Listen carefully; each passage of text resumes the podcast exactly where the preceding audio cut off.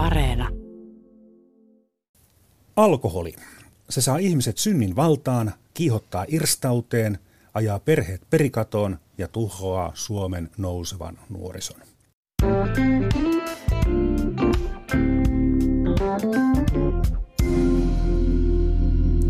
Tämä on Virtasen taloushistoria. Minä olen Juha Virtanen ja vieraana on alkoholin käytöstä, sen historiasta väitöskirjan tehnyt tohtori ja tutkija Jenni Lares. Miksi alkoholi herättää suuria tunteita? Se on mukana niin monessa. Ja se on tärkeä aine, jolla tehdään monenlaisia tärkeitä ihmissuhteita ja liittyy monenlaiseen ajanviettoon ja muuta. Se on ollut monessa mukana ja on edelleenkin monessa mukana ja ehkä juuri siksi. Väitöskirjassa käsitteli 1600-luvun alkoholin käyttöä, niin tuota, onko meillä nykypäivänä jotain samaa kuin silloin? Aika paljonkin itse asiassa. Että tämmöinen sosiaalinen alkoholin käyttö on, on hyvin paljolti samanlaista, että käydään, käydään ystävien kanssa kaljalla ja käydään työpäivän jälkeen kaljalla tai tämmöisellä afterworkeilla ja muulla, että ää, alkoholi on edelleen osa juhlia, ei ihan niin monia juhlia kuin 1600-luvulla, että nykyään esimerkiksi ristiäisissä harvemmin tarjotaan alkoholia. 1600-luvulla silloin juotiin ihan lapsen oluet sen lapsen syntymän kunniaksi. Et Silloin nykyään ei ollut kahvia. Ei ollut kahvia, se tulee vasta myöhemmin 1700-1800-lukujen puolella. Et käytännössä ei ollut tämmöisiä nautintoaineita jo, tai juomia, jotka, jotka ei olisi ollut alkoholipitoisia. Että arkisissa juomissa oli vähän alkoholia ja näissä juhlajuomissa oli sitten vähän enemmän. Et ruuassa oli sitten tietysti, pidoissa syötiin ra- rasvaisia ja makeita makeita herkkuja ja lihaa ja muuta, mutta juomissa aika lailla se ää, juhla tehtiin sillä, että oli runsaasti alkoholia käytettävissä. Hmm. Todellakin väitöskirjassasi alkoholin käytön sosiaaliset merkitykset 1600-luvun länsisuomalaisessa maatalousyhteisössä, niin siitä toteat tämän, että yhteisöllisyys oli osa alkoholin käyttöä. Ihmiset tapasivat toisiaan juoman äärellä. Ja mutta se oli silloin niin täysin hyväksyttävää, kukaan ei paheksunut sitä. Ei, että sitä paheksuttiin vain, jos se tapahtui väärässä ajassa tai väärässä paikassa. 1600-luvun loppupuolella kiellettiin kirkkoon tuleminen päihtyneenä. Ja samaten jo sitä aikaisemmin, aikaisemmin ja jo 1500-luvun puolella, jos oli kirkosta poissa, niin se oli rangaistavaa ja joillekin tämä syy oli juominen, että siinäkin mielessä sitä paheksuttiin, että ihmiset mieluummin jää sinne kotiin ryppäämään, kun tulee kirkkoon, mutta siinäkin enemmän ongelmallista oli se itse poissaolo eikä se miksi, miksi sieltä oltiin, oltiin poissa. Mutta sitten Ähm, vääränä aikana ei myöskään saanut juoda, että sitten, sitten kun tulee näitä, että ei saa mennä kirkkoon humalassa, niin ei saa myöskään edellisenä päivänä juoda, että on sitten raittiina siellä kirkossa eikä ole krapulassa, niin jotkut olivat. Et siinä mielessä se on 1600-luvun kuluessa tiukentunut se alkoholikulttuuri, että missä saa juoda ja keiden kanssa, mutta nämä rajoitukset on ollut aika pieniä aluksi, että lähdetään kirkosta ja siitä sitten tulee käräjille myös, että siellä, sielläkään ei saa juoda tai siellä ei saa myydä alkoholia, tämä myynti myyntirajoitukset oli semmoinen, mitä oli ollut jo aikaisemminkin, mutta muuten aika vapaata. Niin, niin siis toisinpäin ajateltuna, että jos, jos kirkkoon ei saanut enää tulla humalassa 1600-luvun loppupuolella, niin sitä aikaisemmin siis sai tulla.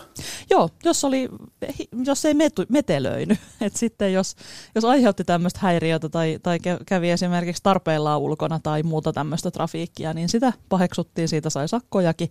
Mutta siinäkin ongelmallisempaa oli se lopputulos eikä se itse juominen. Et kirkossa saattoi ihan hyvin, hyvin olla humalassa, kunhan istui kiltisti hiljaa ja niin, la, laulo niin. silloin kun piti.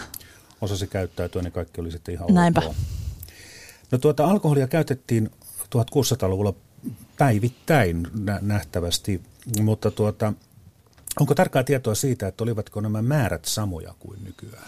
Se on ollut vähän haasteellista laskea niitä määriä. Et meillä on jonkun verran talousaineistoa, niin kuin linnoja ja kartanoiden taloudenpidosta, missä tulee sitten selville, että olutta on juotu muutamia litroja päivittäin.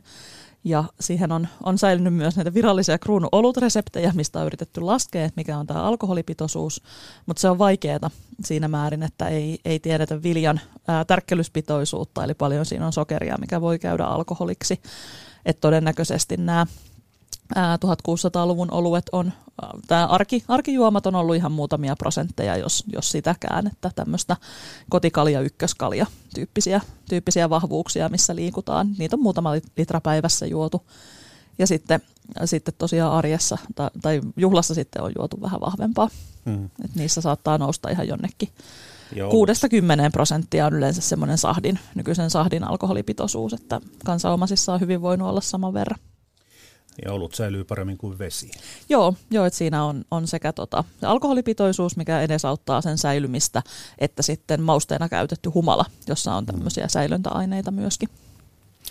Ä, nykyään ehkä tyypillistä, no ihmiset käyttäytyy vähän eri tavalla, mutta tuota, nykyään ei ole tapana ottaa aamulla lämmikkeeksi ryyppyä, mutta ennen taisi olla toisin.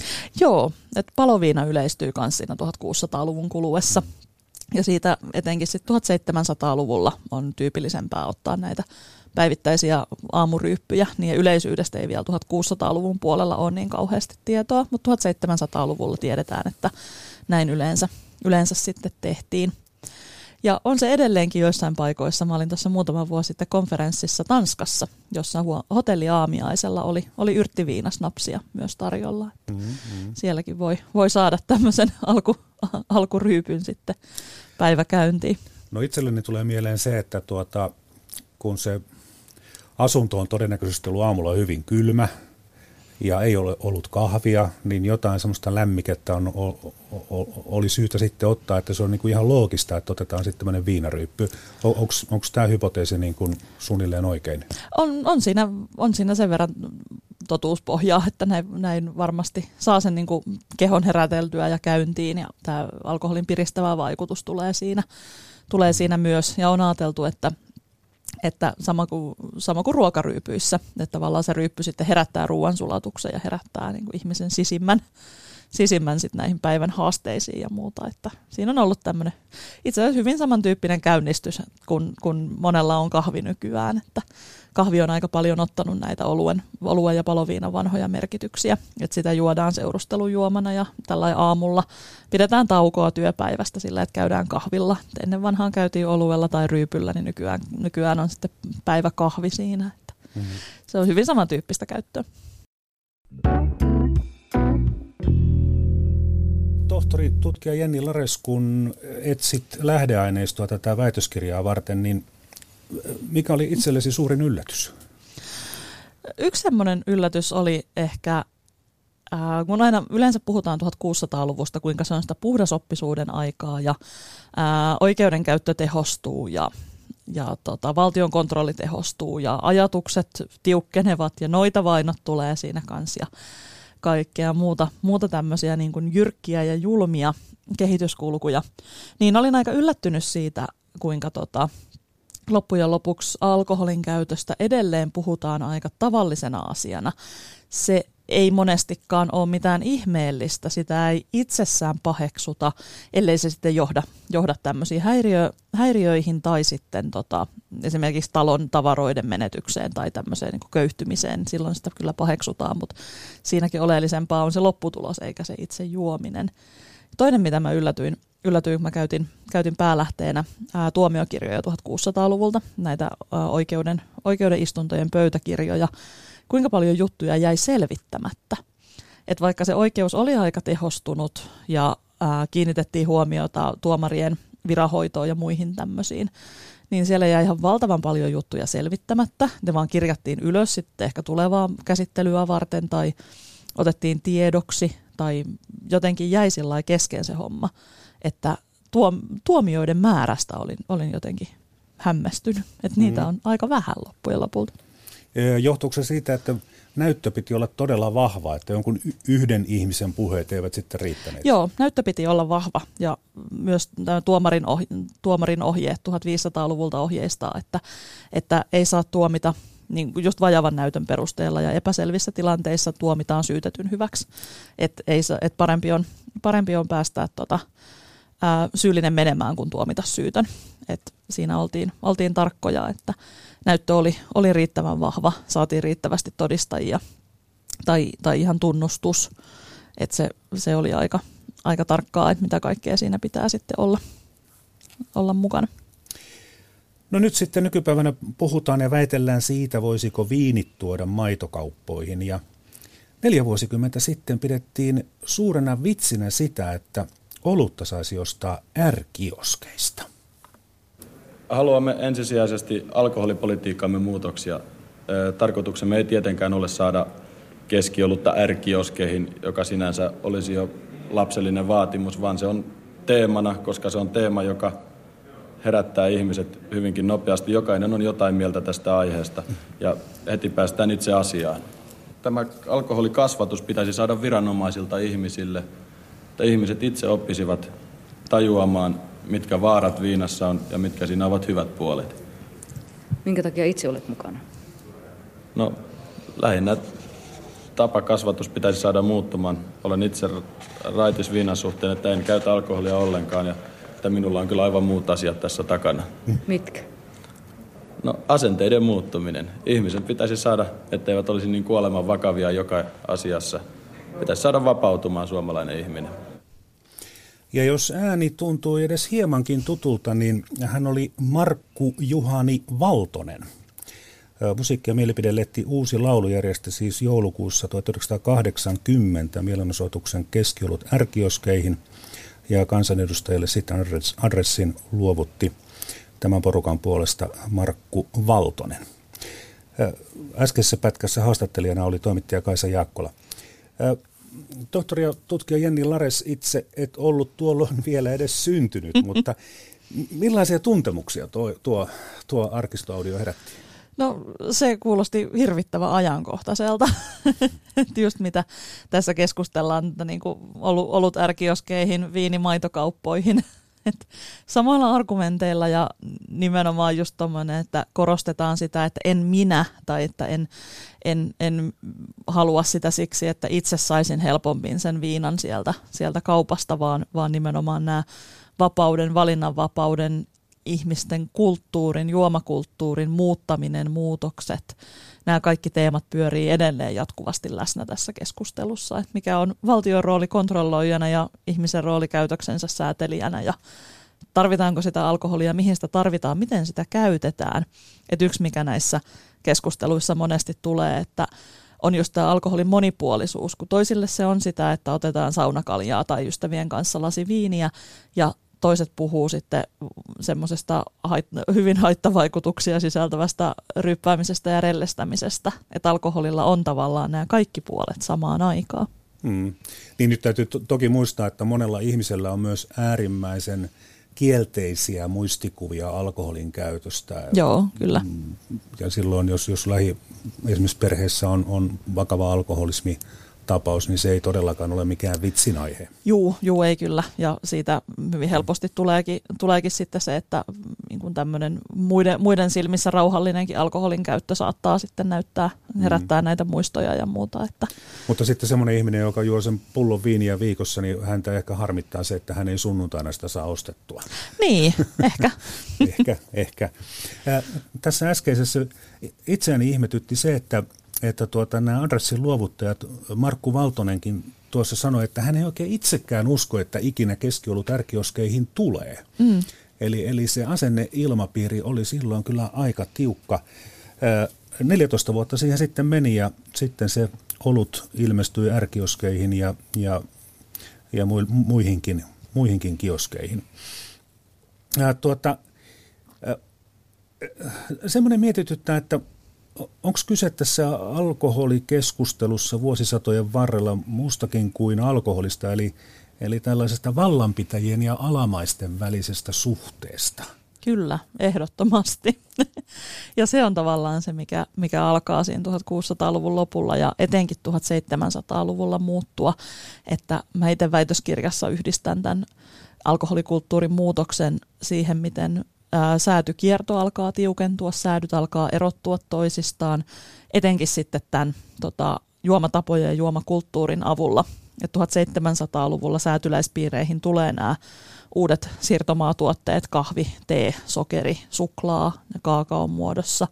Että he alkaa tällä alkoholittomalla juomakulttuurilla erottautua sitten tästä rahvaanomaisista talonpojista, mitkä juo edelleen sitä olutta ja paloviinaa ja niiden juomakulttuurista että siitä aletaan korostaa erilaisia piirteitä. Ja sitten aletaan ää, holhota sitä talonpoikien juomakulttuuria.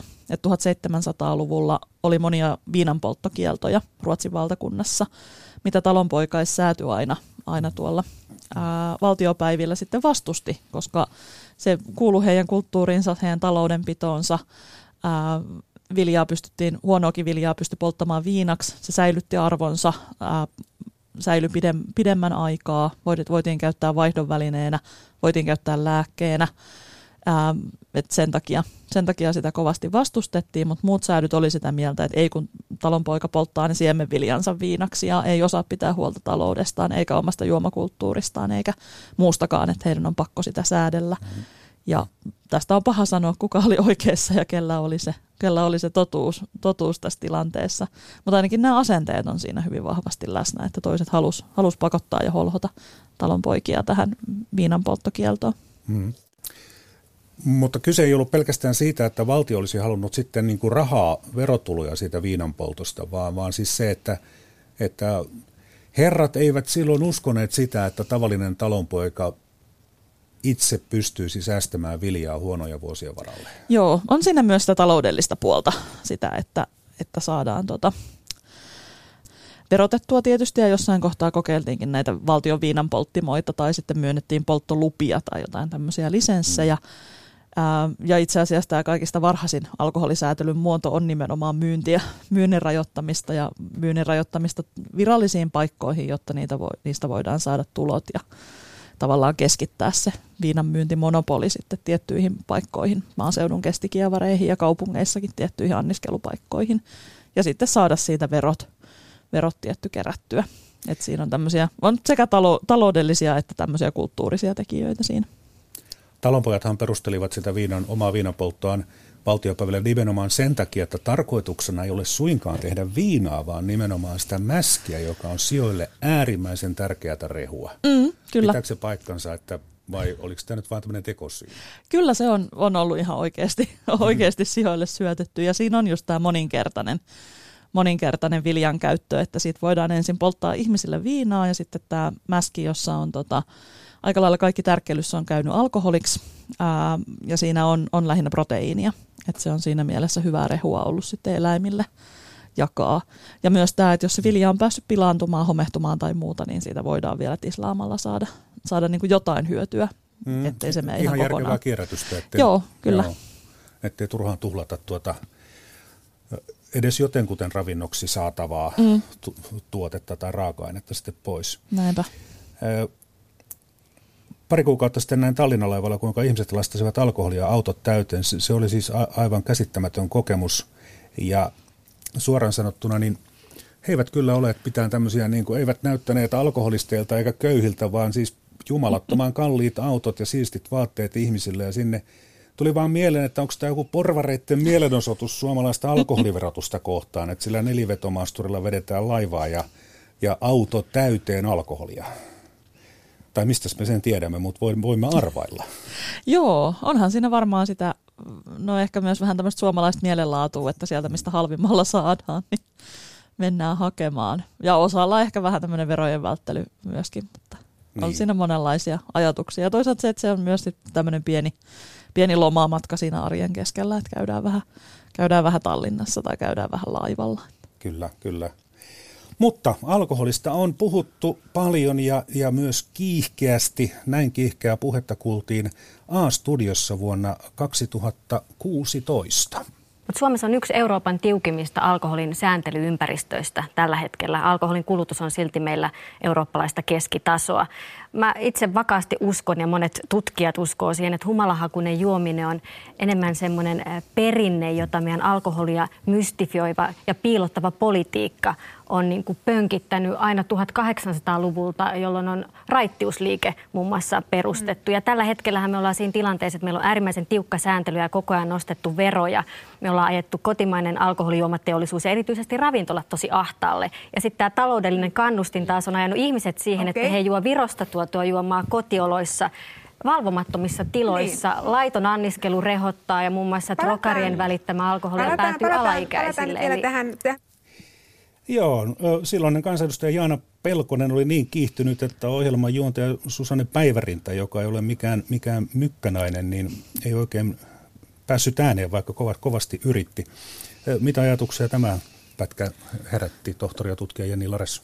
Joo, muistan, muistan kyllä tämän keskustelun silloin, silloin 16 ja, ja mun mielestä muutamia vuosia aikaisemminkin Yle, Yle järjesti tämmöisen keskustelu, keskustelutilaisuuden, niin näissä tekee näin niin kuin historian tutkijan mieli sanoa, että mikään maailmassa ei muutu. Niin.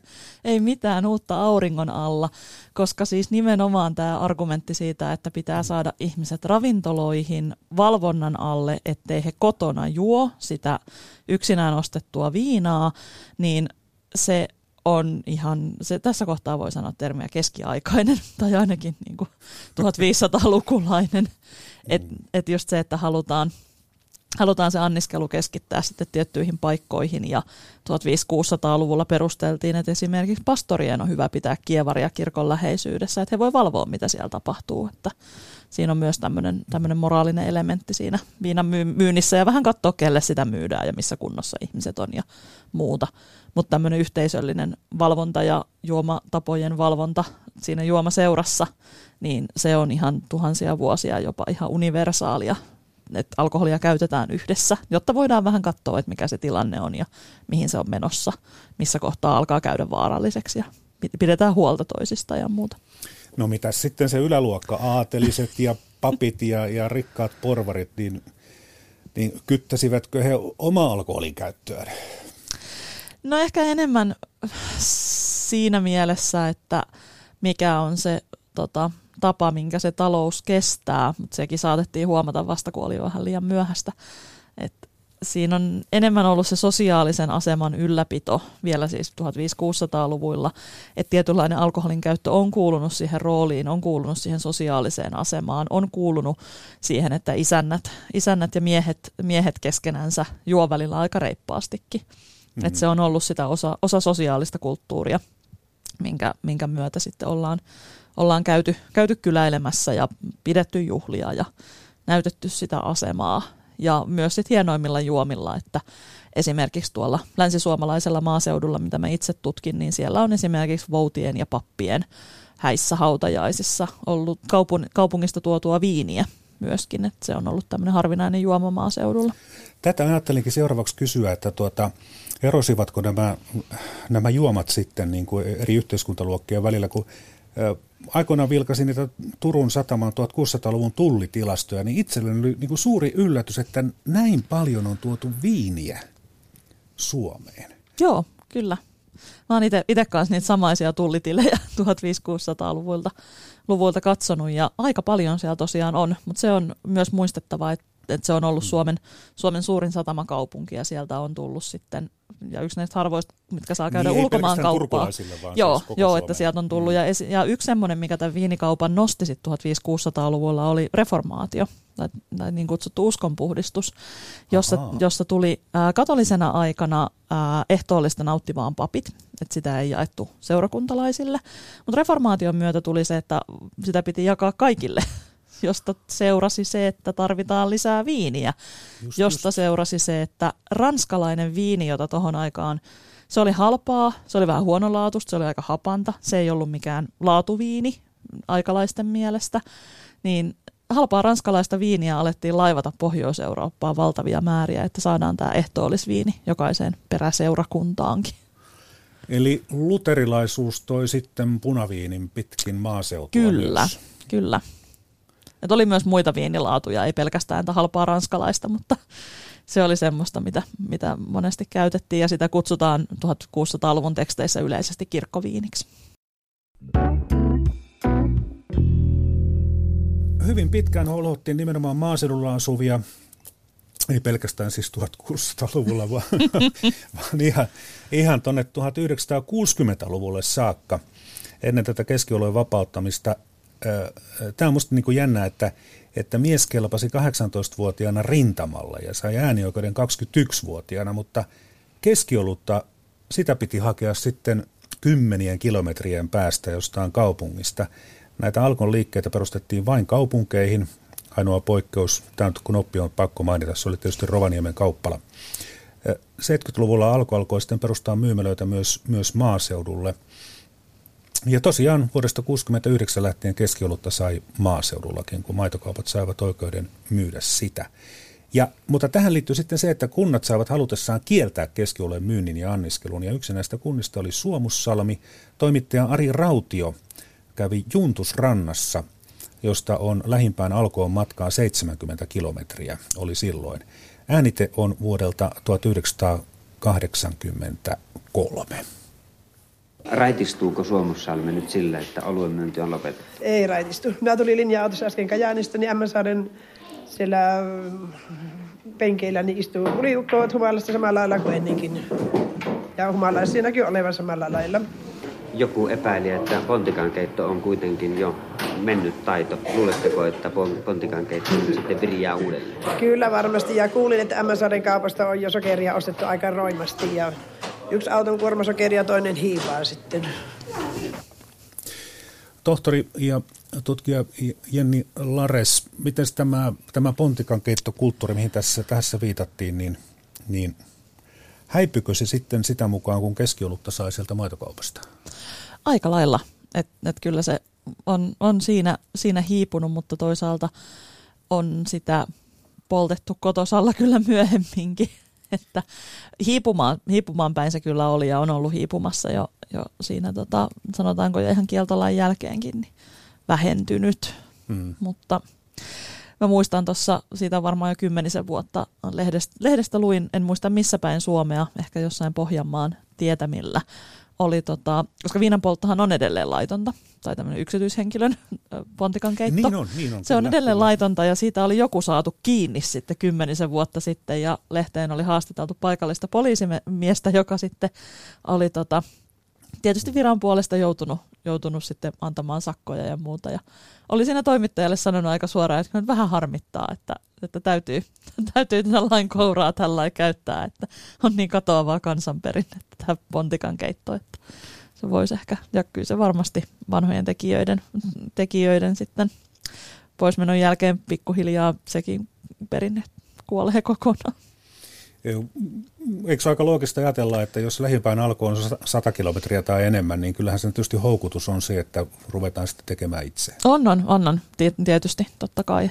Ja. ja varsinkin kun sieltä alkosta ei saanut kovin montaa kymmentä litraa. Mm, niin joo, ja se ostajakontrollit ja niin. kortit ja kaikki, niin sehän, sehän siinä oli myös. Joo, joo. Ja eipä siellä varmaan se paikallinen poliisimieskään kauheasti, tai poliisi, näe, näe että mitä siellä keskellä metsää omalla omilla tiloillaan ihminen tekee. Niin, siihen, siihen vaaditaan joku katalinen naapuri ennen kuin, ennen kuin siitä Joo. kiinni jäi. Kyllä, ja salapoltollahan on pitkät ja hienot perinteet Joo. ollut jo pitkään. Nyt on, nyt on pakko mainita opiskelua, joilta semmoinen, tämä liittyy lähdekritiikkiin eikä, eikä alkoholin äh, valmistumiseen, mutta professori sanoi sitten tästä, tästä kiteestä, että että ottakaa nyt oppilaat huomioon, että välttämättä kiteellä ei poltettu pontikkaa yhtä sen enempää kuin muualla. Että kyse voi olla myös siitä, että siellä oli normaalia aktiivisempi nimismies. Mm, kyllä. Eli, eli tämä on, on oikeastaan niin historiatutkimuksen ongelma, kun pitää nyt niihin lähde, lähdeaineistot on olemassa, mutta lähdeaineistotkaan eivät välttämättä kerro koko totuutta, vaikka ovat faktaa. Juu, juu ei, ei että ne, se on hyvin tämmöistä historian peruskurssien asiaa, että pitää aina miettiä, mitä lähteeltä kysytään ja mihin se voi vastata, että mistä se kertoo, miten se on muodostunut, mitä siinä on otettu huomioon ja mitä ei. Ja paljon itsekin väitöskirjan kohdalla, kohdalla mietin tätä, kun käytin niitä oikeuden pöytäkirjoja, mitkä jo lähtökohtaisesti kertoo ää, epätavallisista asioista tai niistä asioista, mitkä tulee oikeuden tietoon. Että hyvin moni juomistilanne on jäänyt, jäänyt menneisyyden hmm. varjoihin tai hämäriin, että kun ei siitä ole ollut tarpeen kirjoittaa mitään ylös. Että on joskus verrannut, että tämä oikeuslähteiden käyttö on samaa, jos niin nykyään tutkisi vaikka alkoholikulttuuria poliisin hälytystehtävien tai lehtiuutisoinnin tai jonkun muun. Että siellä näkyy ainoastaan ne, missä on sitten tapahtunut joku rikosepäily. Niin, Niinpä, ne ikävät jutut korostuu siinä, mm. ää, haittavaikutukset korostuu ja kaikki muu tämmöinen ongelma, jolloin siitä jää aika lailla piiloon, jos tämmöiset muutama lasi viiniä ystävien kanssa tai tämmöiset hauskat illat, jossa kaikilla on ollut kivaa eikä ole sitten mitään, mitään pahaa tapahtunut tai muuta. niin, se jää peittoon. nykypäivänä kaksi rakastavaista istuvat meren rannalla, katsovat auringon laskua ja juovat siinä sitten valkoviiniä, niin tämä on sellainen tapahtuma, josta ei jää mitään jälkiä tuleville mm. historian tutkijoille. Näinpä, kyllä. Jos ei sitä laita someen, someen kuvaa tai kirjoiteta kirjettä tai, tai joku naisten lehti tee juttua romanttisimmasta illasta. Et tietysti nämä toistuu nämä, nämä tarinat sitten, että tämmöisiä kohtauksia on kirjoissa ja elokuvissa ja joku ehkä joskus tekeekin tämmöistä, niin se kulttuuri siinä ympärillä säilyy. Eli nyt kun haluamme auttaa tulevaisuuden historiatutkijoita, niin muistakaa laittaa niitä kauniita kuvia sinne someen. Kyllä. Toki me ei tiedetä kauanko ne siellä säilyy. Että Facebookikin on ollut olemassa vasta, vasta semmoisen 15 vuotta, että missä ollaan 10, 20, 30 vuoden päästä. Pitää kirjoittaa päiväkirja. Pitää kirjoittaa päiväkirjaa. Analogiset sä, säilyy paremmin kuin digitaaliset. kirjoja, kirjoja meillä on satojen vuosien takaa. Mutta sitten keskustapuolueen kanta oli aikoinaan, tai oli vuonna 2015, eli siis, siis tästä ei ole todellakaan kuin muutama vuosi aikaa, niin, niin keskustapuolue tosiaan halusi, että keskiolut pitää siirtää alkoon. Siis samaan aikaan, kun moni muu puolue halusi, että viinit pitää tuoda maitokauppoihin. Mm. Eli, eli kyllä tämä keskustelu on ollut aika kovaa. Kuunnellaan tässä tuota toimittaja Jouni Turusen tekemä pieni radiouutinen asiasta. Keskiolut hiipi mukaan vaalikeskusteluihin vähän kuin varkain. Sen kaivoi keskustan vaalisivustoilta ensimmäisenä esille viihdelehti Stara. Puolueen kannan mukaan ruokakaupoissa myytävän oluen alkoholipitoisuus pitäisi laskea alle 3,7 prosenttiin, eli nykyinen keskiolut kiellettäisiin kauppojen, kioskien ja huoltoasemien hyllyiltä. Vaikka keskusta itse ei ole asiasta kovaa meteliä pitänytkään, vakuuttaa puoluesihteeri Timo Laaninen, että liikkeellä ollaan vakavalla mielellä. Suomessa on satoja tuhansia koteja, joissa kärsitään alkoholin haitoista. Se on vähän tuommoinen tabu, vaiettu ongelma. Haluamme herättää keskustelua siitä, miten alkoholihaittoja Suomessa voitaisiin vähentää.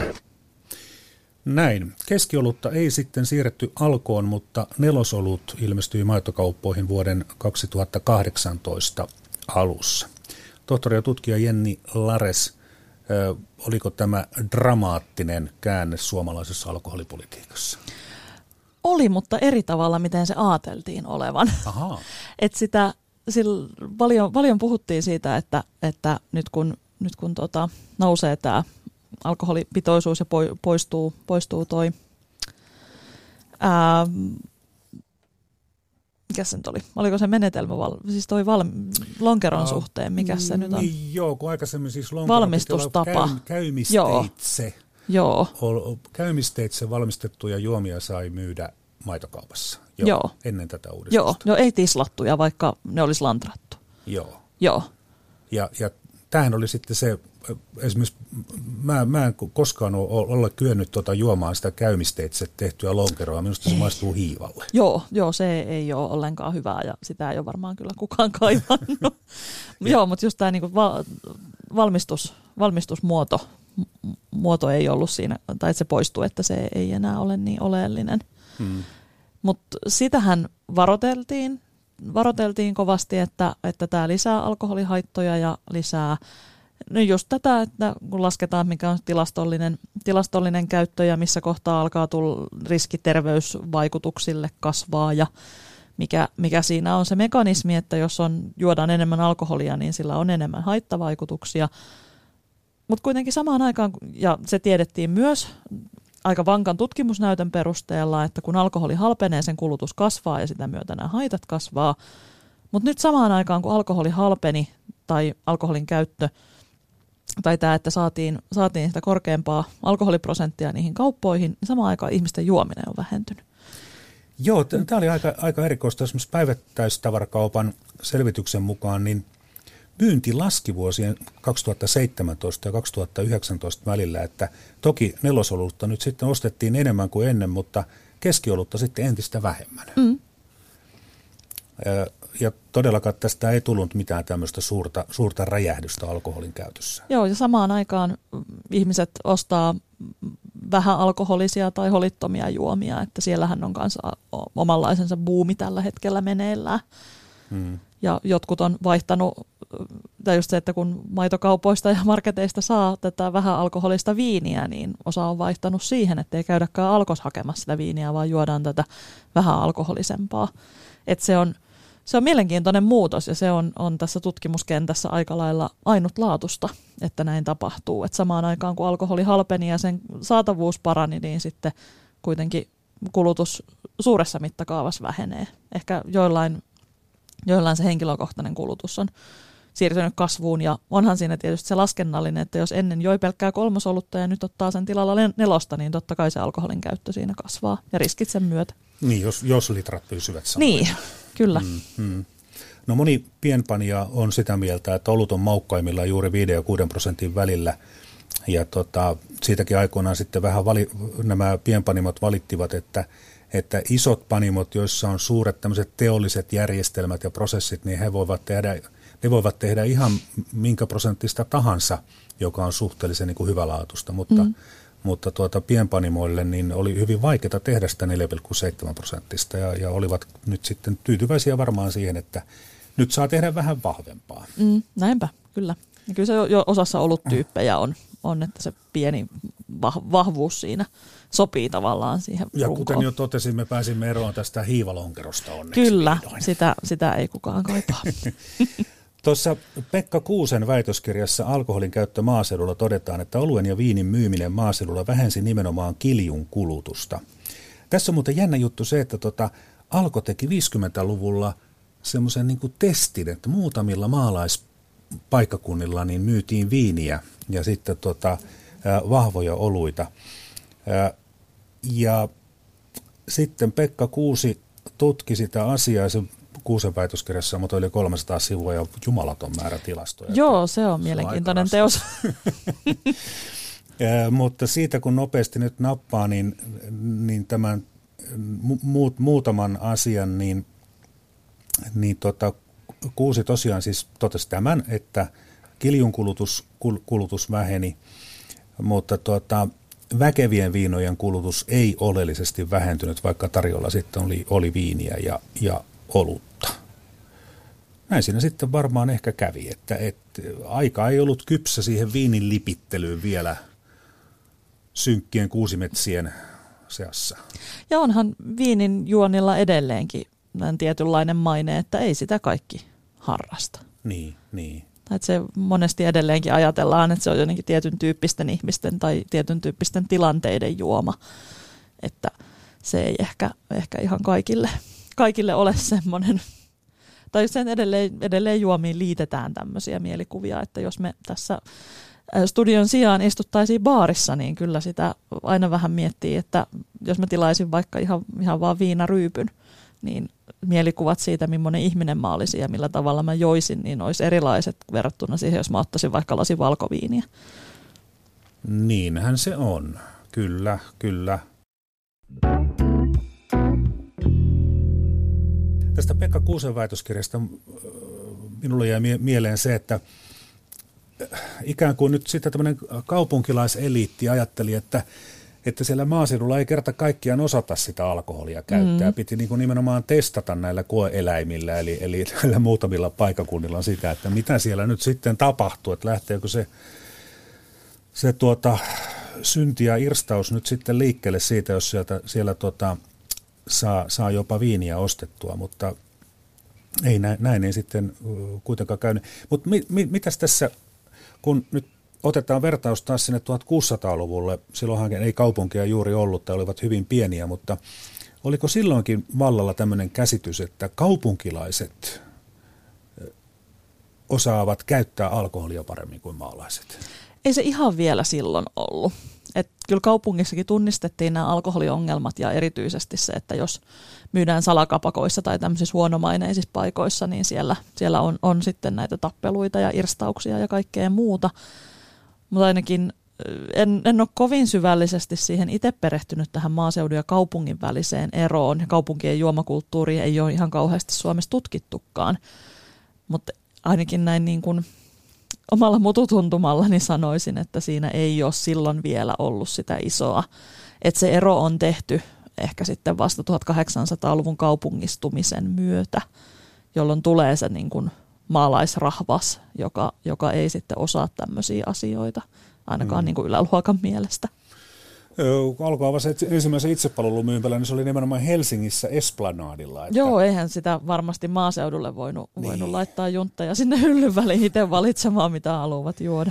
Jostain syystä se paikka ei ollut Kallio, vaan se oli Esplanadi. Kyllä, sekin mm. vielä. Helsingissäkin on monia paikkoja, missä voidaan, tota, ja siis ehkä kanavo, kana, kanavoin tässä näitä aikalaisajatuksia, en, en omiani.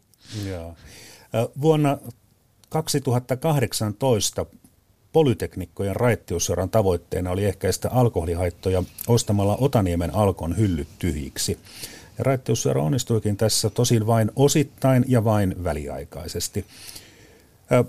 Tutkija tohtori Jenni Lares, kuinka hyvin nyt sitten alkoholi ja huumori sopivat yhteen? No ainakin niillä on ainakin pitkä, sopii. Ainakin niillä on pitkä yhteinen historia.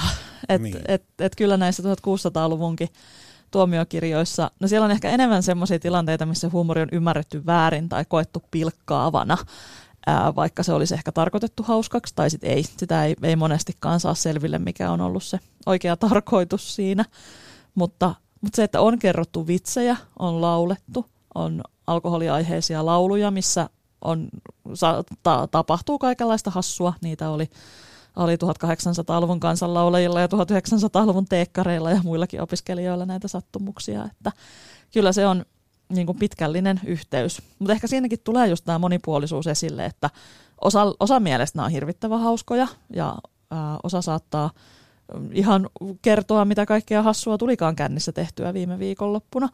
Ja osalle nämä tarinat kertoo sitten siitä liikakäytöstä ja siitä haitoista ja siitä, kuinka ei enää kontrolloi sitä omaa käytöstään tai päätyy joihinkin vaarallisiin tilanteisiin tai muuta.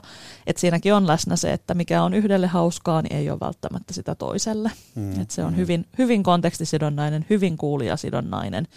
Ja niin kuin alussa puhuttiin, niin vaikuttaa myös paljon nämä omat kokemukset alkoholin käytöstä. Et muistuttaako se sitten jostain perhetraumoista ja tragedioista tai, tai muusta, että mikä siinä on se, miten sitä tulkitsee sitä alkoholin käyttöä, sekin vaihtelee ihan valtavasti. Niin ja miten kodeissa sitten on suhtauduttu alkoholin käyttöön? Tuota, muistan omasta lapsuudestani, että, että tuota, isäni vastusti keskiolutta erittäin jyrkästi. Hänen mielestään se oli teinikaljaa ja hän joi ainoastaan A-olutta. Ovatko omat asenteesi alkoholiin muuttuneet vuosien varrella? On, kyllä sanoisin. Sanoisin, että on. Osa, osa on muuttunut ja osa on pysynyt samalla. Mulla on itselläni aika positiivisia muistoja alkoholin käytöstä. Ihan se, että omat vanhempani eivät ole ihan kauheasti juoneet eikä, eikä ole sillä lasten, lasten nähden. Ää, tai sitten jos onkin, niin ne on ollut tämmöisiä, tämmöisiä niin kuin yhteisiä, on kutsuttu vanhempien kaveriperheitä meille ja lapset on leikkinyt keskenään ja aikuiset on ottanut jonkun muutamia lasia viinejä tai saunakaljan tai muuta. Et mulla on, olen, olen siinä mielessä onnellinen, että alkoholiin liittyy vain positiivisia muistoja. Mutta tietysti sitten väitöskirjan ja tutkimuksen myötä on alkanut näkemään sitä asiaa myös paljon laajemmalta kantilta ja on alkanut nähdä niitä kaikkia yhteyksiä ja kaikkia asioita, mihin alkoholi liittyy, mihin alkoholipuhe liittyy, mitä kaikkea siinä taustalla on. Että kyllä se siinä mielessä, siinä mielessä on vaikuttanut. Olemme puhuneet holhoamisesta ja neuvonnasta ja kaikesta vastaavasta. Nyt tuota, tutkija ja tohtori Jenni Lares 1600-luvun alkoholin käytön tuntijana, niin, niin millaisen ohjeen Suomen nousevalle nuorisolle haluaisit antaa sieltä 1600-luvulta? Mä voisin antaa tämmöisen äh, kohtuuden ohjeen. Äh, 1600-luvulla erääseen tämmöiseen hengelliseen teokseen oli painettu se, että miten, miten kannattaa alkoholia käyttää. Tämä on tämmöinen kolmen pikarin oppi, joka on myös tavallaan symbolinen. Se ei tarkoita pelkästään kolmea juomaa, vaan niiden vaikutuksia. Et ensimmäinen, ensimmäinen malja menee tarpeeseen, toinen malja menee terveyteen ja kolmas malja menee iloon. Mutta sitten jos mennään siitä eteenpäin, niin neljäs malja aiheuttaa sitten nämä kaikki haittavaikutukset. Sitten tulee ää, sairauksia ja ää, ruvetaan puhumaan salaisuuksia, puhumaan pahaa, ää, herättää himon myös tämä neljäs malja ja muita tämmöisiä irstauksia ja syntejä ja rikoksia ja muuta. Mutta että tämä voi tulkita myös symbolisesti. Ehkä tämä tota, tarve ja terveys ei ole ehkä semmoisia asioita, mihin me nykyään kauheasti juodaan, mutta niin kauan kun juodaan iloon, että niin kauan kun alkoholin käyttö on iloista, tietysti siinä on, on näin niin kuin laajemmassa kuvassa tietysti nykyään tiedetään terveysvaikutukset, jotka on, joille ei voi antaa turvallista rajaa, mutta jos sitä satunnaisesti käyttää, niin ei se ihan valtaisat riskit kuitenkaan sitten ehkä olen näin kulttuurihistorian tutkijana voin sanoa, lääkäri voisi olla eri mieltä. Mm. Mutta niin kauan kun se on hauskaa, kaikilla on hauskaa, siitä ei aiheudu mitään haittoja, syntejä tai, tai rikoksia tai muuta, niin olen itse sitä mieltä, että silloin, silloin ollaan sen oleellisen äärellä, sen ystävyyden, ilon, juhlinnan, yhdessäolon, semmoisten asioiden äärellä ja siellä kannattaa olla niin paljon kuin pystyy. Ja sitten hypätään vuoteen 1969. Silloin tehtiin historiaa. Ää, tässä on toimittajana Heikki Hietamies ja haastateltavana toimitusjohtaja Uula Martikainen. 5, 4, 3, 2, 1. Antaa vetää.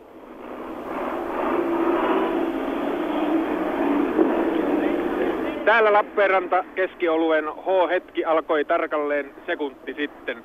Kellot tarkistettiin moneen kertaan, mutta nyt on tosiaan aika täysi. Tältä pihalta, tältä tehtaan pihalta lähtee noin 60 autokuormallista pitkiä katettuja rekka-autoja Kotkaan, Kouvolaan, Mikkelin, Helsinkiin, Turkuun, Lohjalle, käytännössä katsoen joka puolelle Etelä-Suomea ja sitten vielä lähialueet.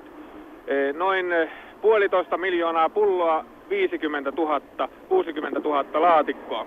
Entäs jos olisi tullut kova pakkanen, toimitusjohtaja Ulla Martikainen?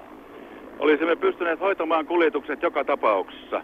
Suurin osa rekka-autoista on varustettu lämmityslaitteella ja siinä tapauksessa olisimme hankkineet lisää tällaisia autoja. Paikallisjakelussa tämä olisi luonnollisesti tuottanut vaikeuksia te kumminkin varsin tarkoin katsoitte lämpömittaria tämän päivän aikana. Olemme seuranneet sää, säätilan kehitystä koko ajan tarkkaan ja, ja ö, näytti todennäköiseltä, että erikoistoimenpiteisiin ei tarvitse ryhtyä. Varsin juhlallisesti lähti keskiolut liikkeelle. Täällä Lappeenrannassa ammutaan parhaillaan tykillä keskiyön kunnian laukauksia ja, ja raketteja on tuo taivas aivan täpö täynnä. Millainen mahtaa olla noin koko maassa tilanne? Arvioidaan, että noin ehkä 20 miljoonaa pulloa lähti liikkeelle.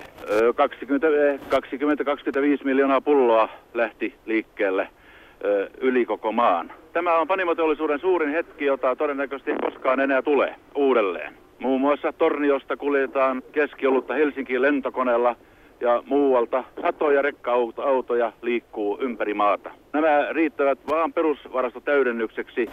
Jatkoa seuraa koko ajan. Laskemme, että tämän viikon loppuun mennessä toimitamme vielä 50 prosenttia lisää tästä määrästä. Ja näin on kautta Suomen? Näin uskoisin, että on kautta Suomen. Selostaja oli Heikki Hietämies. Ja kun olut sitten ehti myyntipisteisiinsä, oli sitä jo odotettukin todistaa Heikki Kekkonen.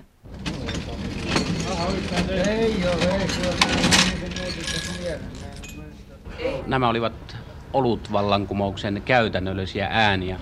Nyt olutta saa baarista. Te olitte ensimmäisiä asiakkaita täällä. Olitteko odottanut tätä hetkeä?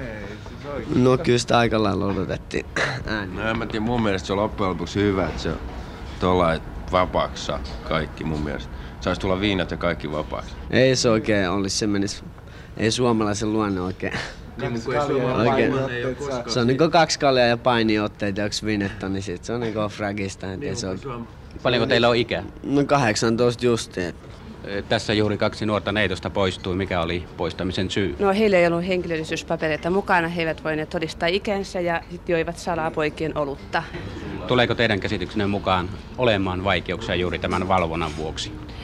Varmasti tulee olemaan ainakin ensin näin alkuun, kun asia on uusi. Ehkä se tasottuu kahden, kolmen kuukauden kuluttua. Me olemme myös valvonnan alaisia Alkon ja poliisiviranomaisten taholta. Täällä on väkeä jo nyt aika paljon. Poikkeako tämä tavanomaisuudesta? Poikkea tavanomaisuudesta aika paljon. Meillä on kyllä yleensä sunnuntai-aamu aika vilkas, mutta tänään on tavallista vilkkaampaa. Ja, ja olutta on myyty nimenomaan. Olutta lähti ensimmäiset asiakkaat, oli olut asiakkaat. Paljonko te olette varannut olutta? No meillä on varattu 80 koria. Odotettiko te tätä hetkeä? Oletteko nimenomaan tullut juomaan olutta näin aamutuimaan? No en, en missään tapauksessa tullut olutta juomaan, mutta koska nyt tämä on vapaana, niin miksi ei juo tätä yhtä hyvin kuin sama hintaista pilsneriä? Paljonko olette myyneet tähän mennessä? Montako koria? Ainakin viisi koria. Ainakin viisi koria. Ja puolitoista... on menossa. Mm, kuusi saa sanoa, kuusi koria. Ja puolentoista tunnin sisällä on tämä tapa. Kyllä, vajaa kaksi tuntia. Olisi vienyt vähän kotiakin, mutta koska tota, no, niin täältä ei myyty sitä kotiin vietäväksi, niin mä juon tässä pari-kolme pulloa ja lähden sitten kotiin. Ja teidän mielestänne tämä vapauttaminen on hyvä asia? Hyvähän se on, että sitä tarvitse kytätä kymmeneen asti, yhdeksään asti, koska saa tuolta ja voi pakot ja tommoset on pois, mitkä on ollut tähän asti pakollisia kaikki. Niin. Tuletteko te entistä enemmän käyttämään olutta tätä? Se voi olla paljon mahdollista, että koska meillä on kauppa siinä kotona vieressä, sitä voidaan ruveta käy- käyttämään siis Mairon asemasta.